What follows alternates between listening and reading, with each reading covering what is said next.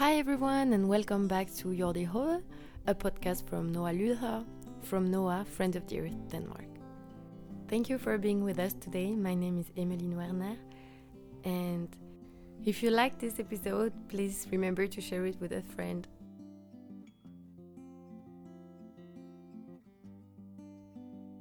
In today's episode, we're going to talk to Rebecca Leigh Rutt, who is an associate professor of European environmental policies at the Institute for Food and Resources Economics at the University of Copenhagen.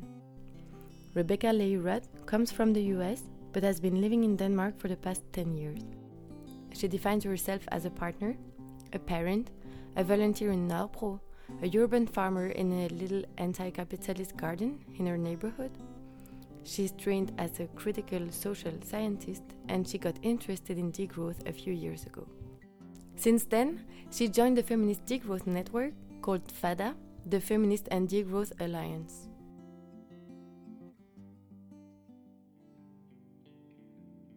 Today, Rebecca Leigh Rutt is going to take us on a journey to discover the feminist aspects of the degrowth movement.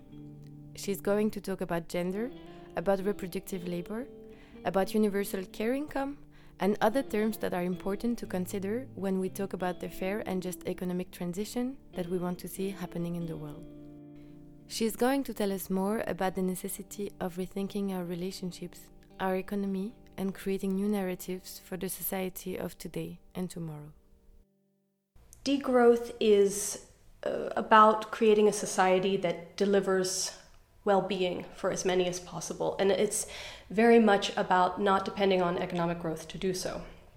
So it's all about, for me, building pleasurable, meaningful lives um, in resilient societies.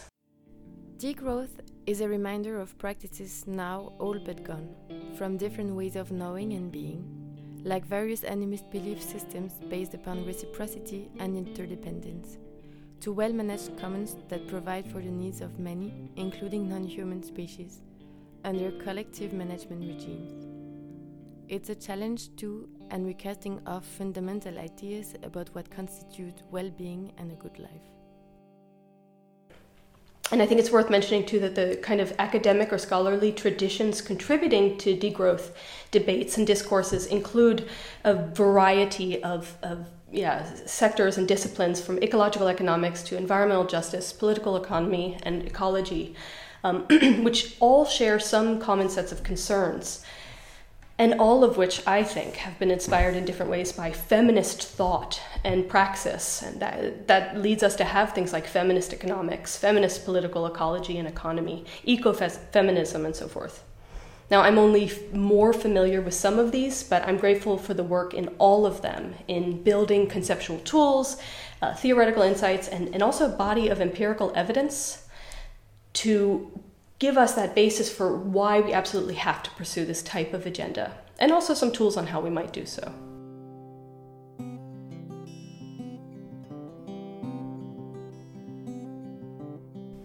Why is degrowth a valuable set of concerns, a valuable set of of aspirations in my mind is just simply thinking about the climate crisis within which we currently exist, the rate of extinctions, the the uh, breadth of inequality um, all around us, the crises of democracies of democracy, the absolute clarity we, we have with regard to the kind of existence that the capitalist system has really foisted upon us over the last uh, around 500 years. There's no doubt that it could be worse, but I do feel things are bad now. And that applies especially and immediately to the majority of the world's human and non human species. And if we carefully examine many of our current norms and everyday practices and our behaviors, um, the reality is uh, that many of us, for instance, here in Denmark, are acting with tremendous greed every single day. Um, as hard and miserable as that is to face. Of course, we can't live in a world, in a society that doesn't yet exist. And there's um, uh, some compulsion then to, to recognize the efforts that we do undertake uh, to live the best possible way that we can within the constraints that we exist with right now. Um, but degrowth then, for me, provides some pathways even more forward. Um, it's not a one size fits all, and it's not a prescription, but it raises some concrete objectives and some values and also presents some policy suggestions that deserve to be democratically debated in any community. Um, one of the fundaments is recognizing the costs of inequality um, on our well being, on our life satisfaction. And more equal societies do mean better lives.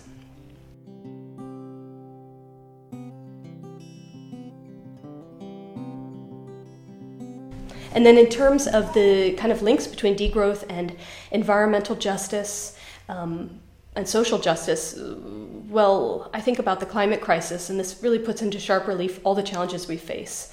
And degrowth embraces notions of social and ecological justice, um, providing these concrete suggestions alongside really insightful historical analyses um, to both understand how we got to where we are and, and think about actual ways to redress this.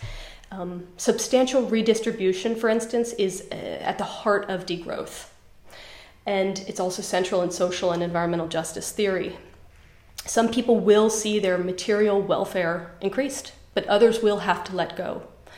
Um, and some of these other policy suggestions, uh, based on you know a, a, substantial redistribution of the wealth that we have um, in our society, include things like stringent progressive taxes on income and wealth.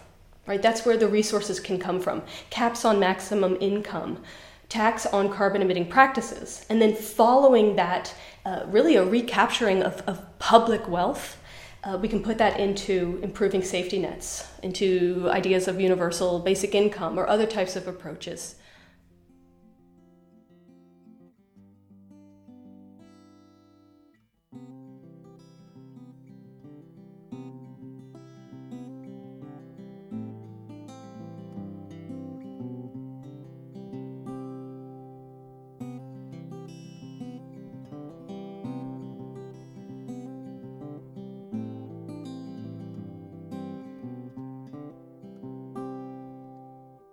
Rebecca Leigh Rutt explains the links that exist between feminism and degrowth and how to articulate them.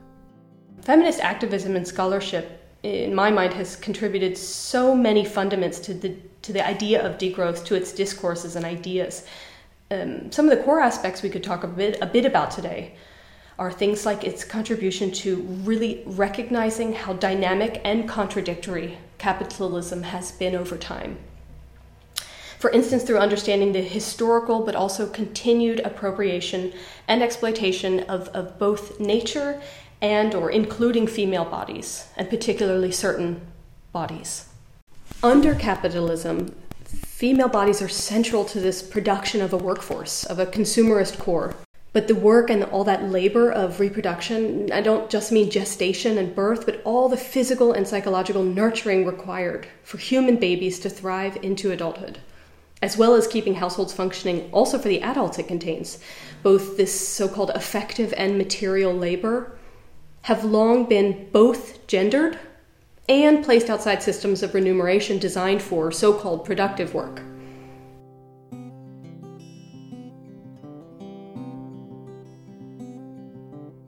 Nancy Fraser, who is a philosopher of justice and social theorist from the US, wrote a lot about justice and how we might attain it. Fraser describes the concept of the perpetual crisis of care that has accompanied capitalism's evolution over time. She explains that the crisis is a contradiction.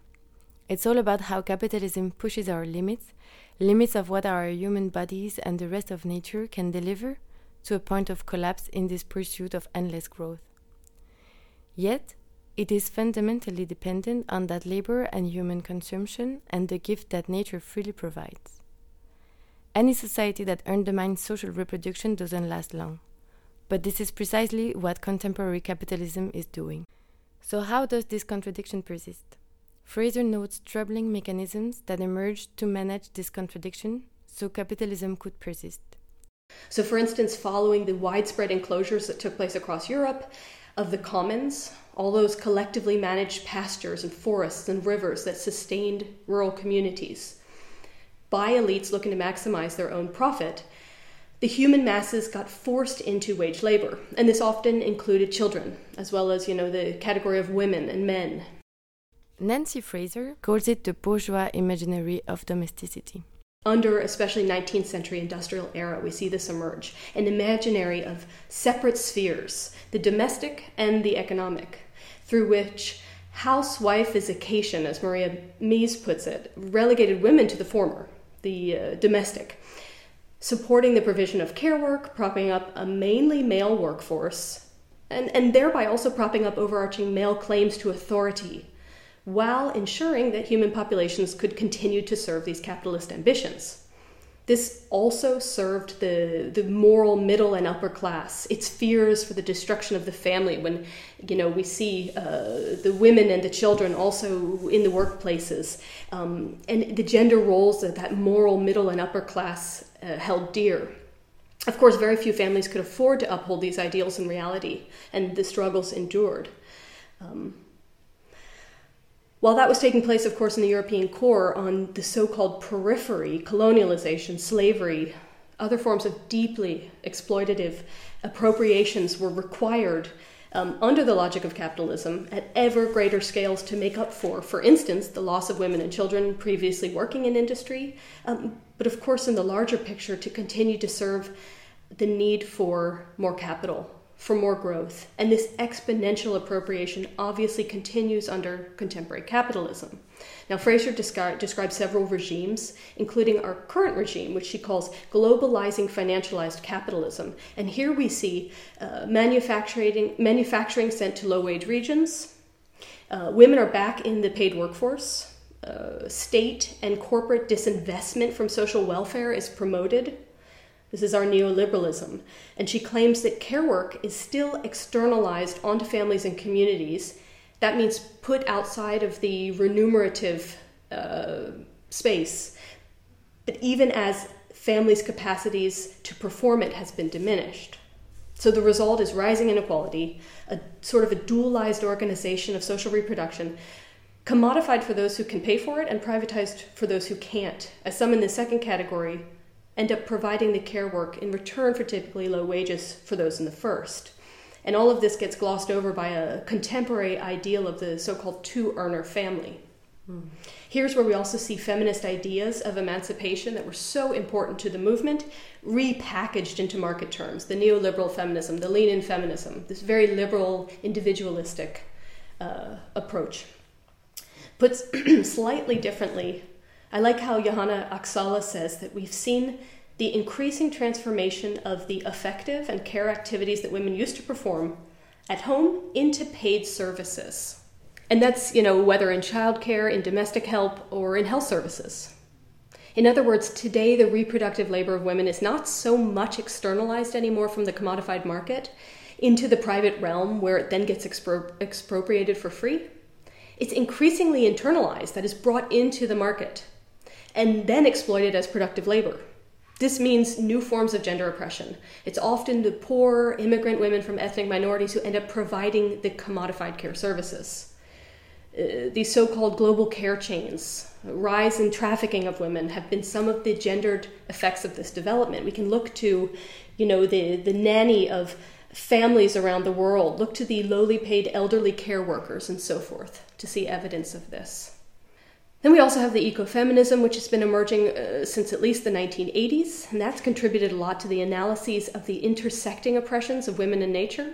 Eco socialist feminists like Johanna Oksala, who I just mentioned, um, helpfully distinguish between modes of the subsumption of certain bodies and nature. I'm using my hands to quote here to shed light on, for instance, contemporary technologies that push the boundaries of appropriation into ever new realms now, we've long seen capitalist enterprise try to gain access to and control uh, what some call natural resources.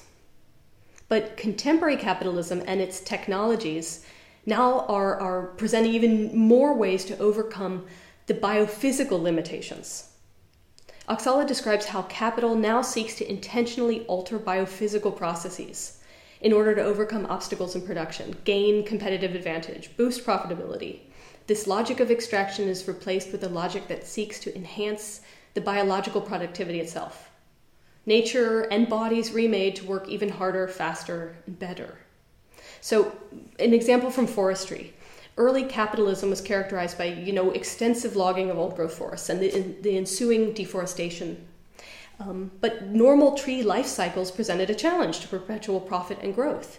So today's firms and state agencies even aim to intervene in the biological basis of forest growth. Um, and I'm quoting here instead of confronting trees as ready made objects, the logic of plantation forestry involves ongoing intervention in and alteration of tree growth processes. The forest industry no longer just felling trees and extracting timber, but using chemical fertilizers and pesticides, intensive nursery operations for seedling cultivation, mechanical planting of trees, as well as attempts to directly manipulate genetic material. End quote. And we see this too in industrial agriculture. So we even see technologi- technological interventions to manifest vis a vis the female body, um, such that they can even more fully participate in wage labor and still serve as those crucial sites for human reproduction.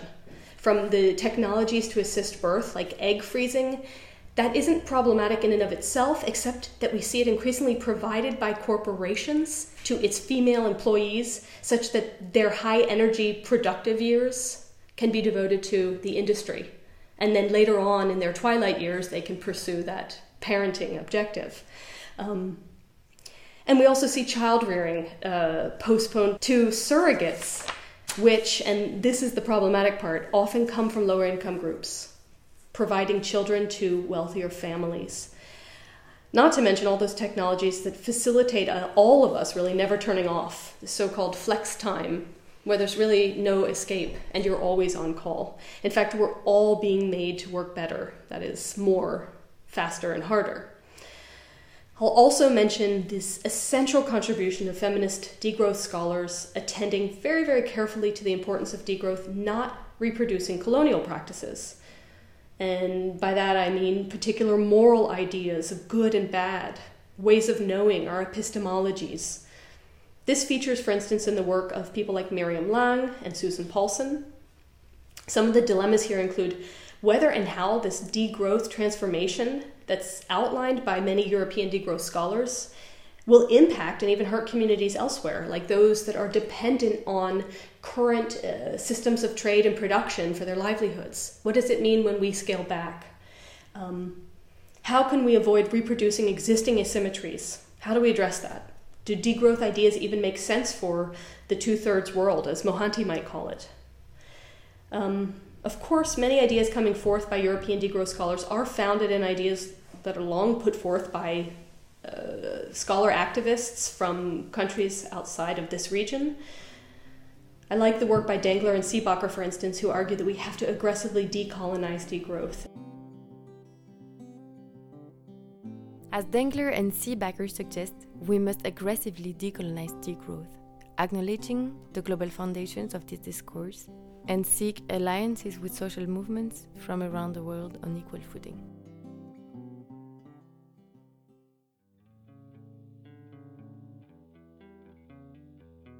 In the Western tradition, there is a recognized hierarchy of beings, with, of course, the human being on top, the pinnacle of evolution, the darling of creation, and the plants at the bottom. But in native ways of knowing, human people are often referred to as the younger brothers of creation. We say that humans have the least experience with how to live and thus the most to learn. We must look to our teachers among the other species for guidance. Their wisdom is apparent in the way that they live. They teach us by example. They've been on the earth far longer than we've been and have had time to figure things out. Braiding sweet grass, indigenous wisdom, scientific knowledge, and the teachings of Plan by Robin Wall Kimmerer.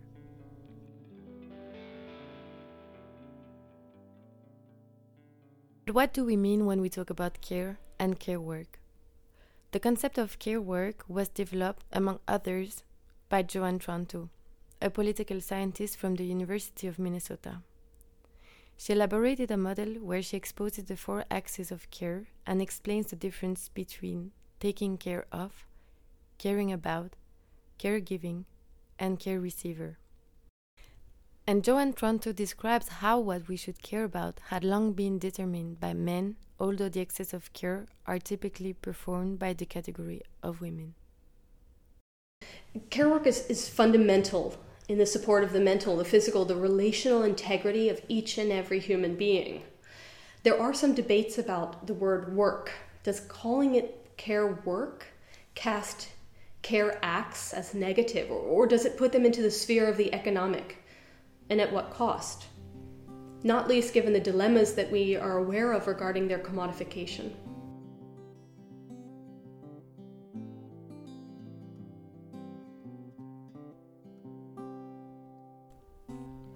Some activists and communities, like the Global Women's Strike and Women of Color Global Women's Strike, mention the idea of universal care income.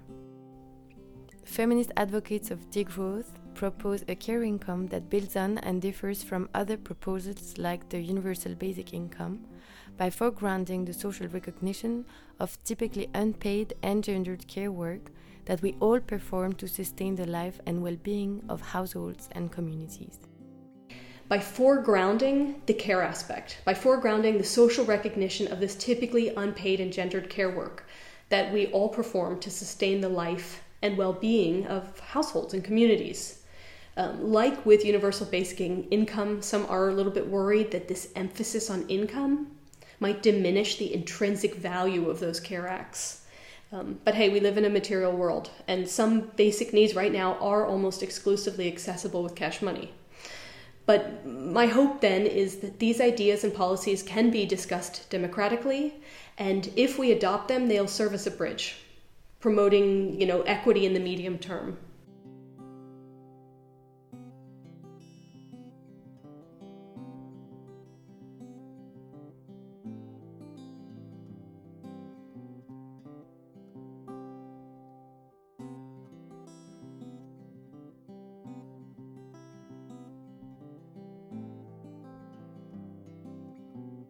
Rebecca Leigh-Rutt, together with Inge Røpke, Jens Friis Lund, Hubert Buch-Hansen, and Stefan Gaarsmand Jacobsen, wrote a declaration about degrowth that was published in the Danish newspaper Politiken. They vividly recommend some degrowth policies that could be fantastic to apply in the Danish context. They suggest different steps, like retracting the destructive sector of fossil fuels, but also advertising, while expanding other sectors like elderly care health and education, and higher taxes and different ways of measuring the CO2 emissions. That was about how the pandemic makes evident the need to rethink our economic model, this endless focus on growth. So, the first part of that article really aimed to clarify some of the misunderstandings about degrowth, or what we called in the article post growth, um, the economic crisis, and the recession. So, just because we've seen growth and carbon emissions decreasing under the pandemic uh, doesn't imply that this is degrowth, even though those are uh, hopeful outcomes of pursuing a degrowth agenda. But on the contrary, degrowth is a conscious, thoughtful pathway to a different future, and one that attends to the needs of all, but especially the most vulnerable. And in economic recession, we see uh, those on the front lines suffering first and suffering most.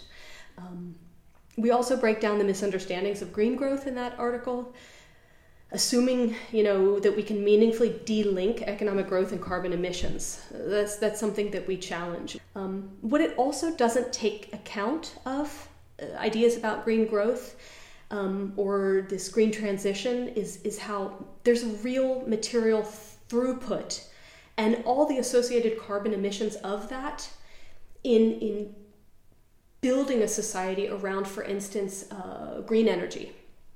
So if we sell the Danish model of renewable energy elsewhere, we don't acknowledge all of the emissions that were uh, carbon uh, emissions that were uh, put out in pursuing that over several decades. And instead, I think NOAH and other groups are rightfully pushing for uh, discussions around reducing our energy dependency and our energy consumption rather than chasing efficiency through more and more technologies. Um, because again, that's that substantial infrastructure to support renewable energies doesn't come from nowhere. Nowhere. It comes from the resources that we have. in our on our planet right now.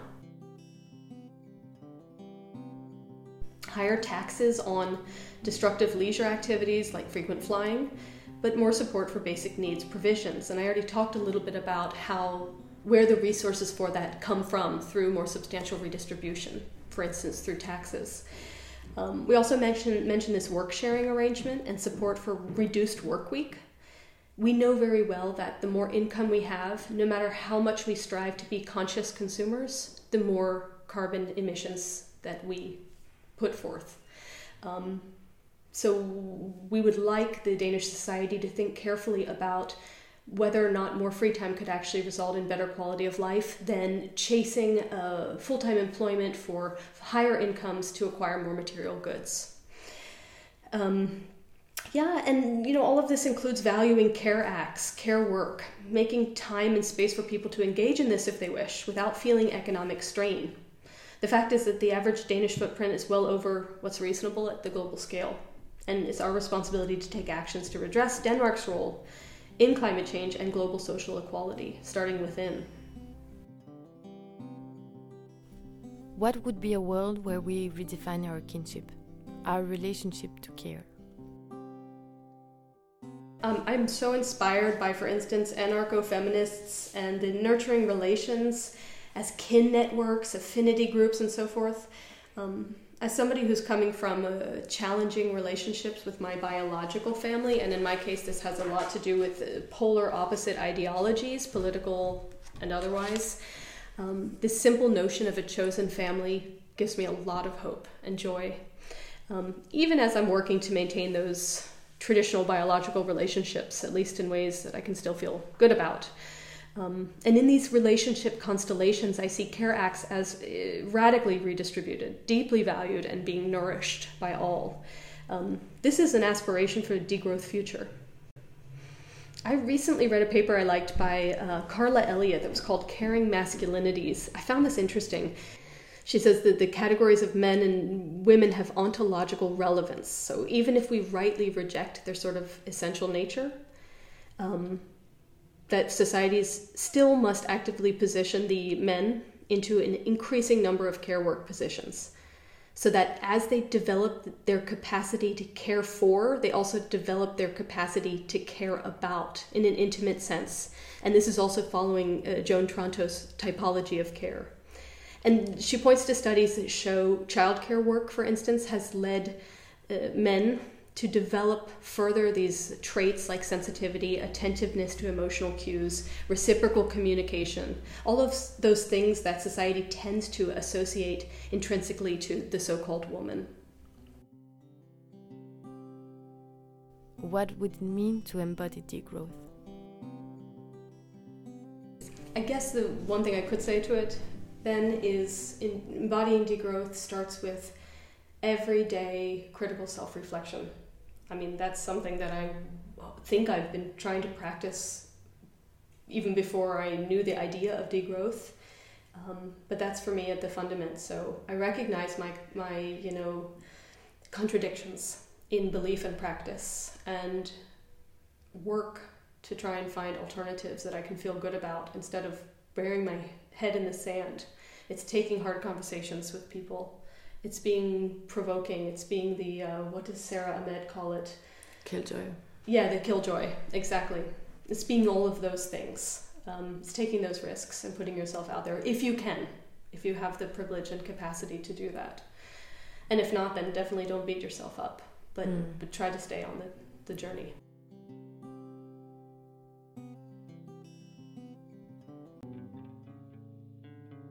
We need acts of restoration not only for polluted waters and degraded lands, but also for our relationship to the world. We need to restore honor to the way we live, so that when we walk through the world, we don't have to avert our eyes with shame, so we can hold our heads up high and receive the respectful acknowledgement of the rest of the earth's beings. Braiding sweet grass, indigenous wisdom, scientific knowledge, and the teachings of plants by Robin Wall Kimmerer.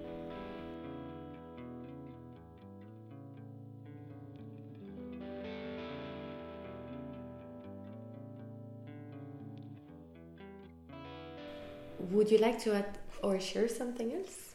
Well, since we've been talking about care, and I knew we'd be talking about care when we met today, um, I just thought to mention a discussion that I, I read recently. It's from a few years back. Um, it's by the Ingalls, and uh, it's about the strengths and weaknesses of, of two different types of politics that is, you know, political practice. One of them being prefigurative politics, and the other strategic politics. Um, so, kind of to exemplify what these two types of politics are, we could think about the Occupy movement. Occupy Wall Street, of course. And while some of the participants were pushing for concrete political reform, things like greater regulation of Wall Street, bans on corporate money in politics, uh, taxes on the elites, elimination of debt for students or homeowners that were underwater, um, other occupiers were focusing on the encampments themselves. So, this first example, these concrete political reforms, is what we might think of as strategic politics. Um, but in focusing on the, the practices within the occupiers, uh, these, this is more of the prefigurative politics. Groups that, that saw the liberated spaces in like Zuccotti Park uh, with their open general assemblies or communities of mutual support as the movement's most important contribution to social change. These spaces they thought had the power to foreshadow, that is, this prefigure, a more radical and participatory democracy. That is, is living the change, enacting the change you wish, wish to see in society. Now, strategic politics is sometimes criticized as activism within the box, and prefigurative politics is sometimes, you know, is, it's imagined to be box breaking, right? That enacting the future life we desire, and obviously it's very important. Um, but prefigurative politics can also be critiqued as being exclusionary, as, as, as not speaking to mainstream, as, as, isol- as being isolating. At the same time, care is also a central feature and strength of prefigurative politics. And so that article noted that a, a, strength of prefigurative politics is that it's attentive to the social and emotional needs of participants. It provides processes for individuals' voices to be heard and creates networks of support to sustain people in the here and now. And strategic politics often downplays these considerations uh, in reality, putting aside care for activists in order to focus on winning these instrumental goals that will result too in future improvements. So the point of the article is what can these different versions of political struggles learn from each other? And from a practical perspective, um, this is what often this care that, that prefigurative politics embodies is, is often what brings in and retains participants in social movements. Um, those meaningful relationships that get forged. So I really liked that emphasis on care and that reminder also to strategic uh, political activists to, to not dismiss the importance of, of practicing care every single day, even within the movement.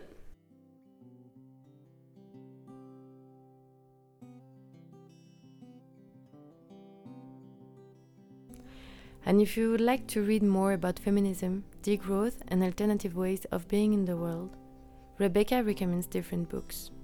You can find all of them in the description. I also really liked Jason Hickel's new book called Less is More.